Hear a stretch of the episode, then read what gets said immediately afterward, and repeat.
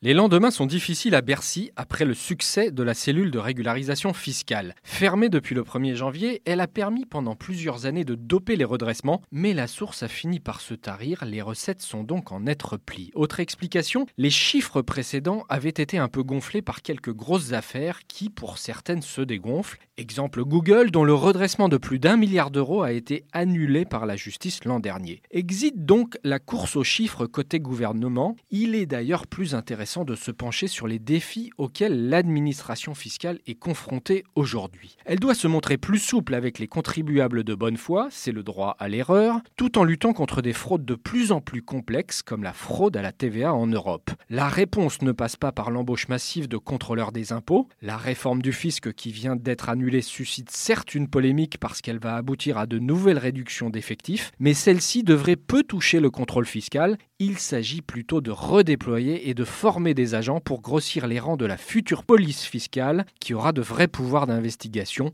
des perquisitions par exemple, pour s'attaquer aux dossiers lourds. D'autres innovations s'annoncent prometteuses comme l'échange automatique d'informations avec les administrations fiscales étrangères, un échange qui a commencé à se mettre en place, mais au-delà, on le sait bien, les solutions passent par une harmonisation fiscale entre États européens. L'Allemagne et la France ont fait un premier pas en juin avec un projet d'assiette commune d'impôt pour les entreprises, mais le dossier n'a guère été évoqué depuis par les Européens, obnubilés par la gestion des migrants. C'est plus que regrettable.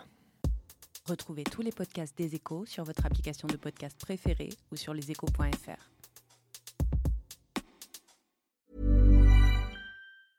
Mom deserves the best, and there's no better place to shop for Mother's Day than Whole Foods Market. They're your destination for unbeatable savings, from premium gifts to show-stopping flowers and irresistible desserts. Start by saving 33% with Prime on all body care and candles. Then get a 15-stem bunch of tulips for just $9.99 each with Prime. Round out Mom's menu with festive rosé, irresistible berry chantilly cake, and more special treats. Come celebrate Mother's Day at Whole Foods Market.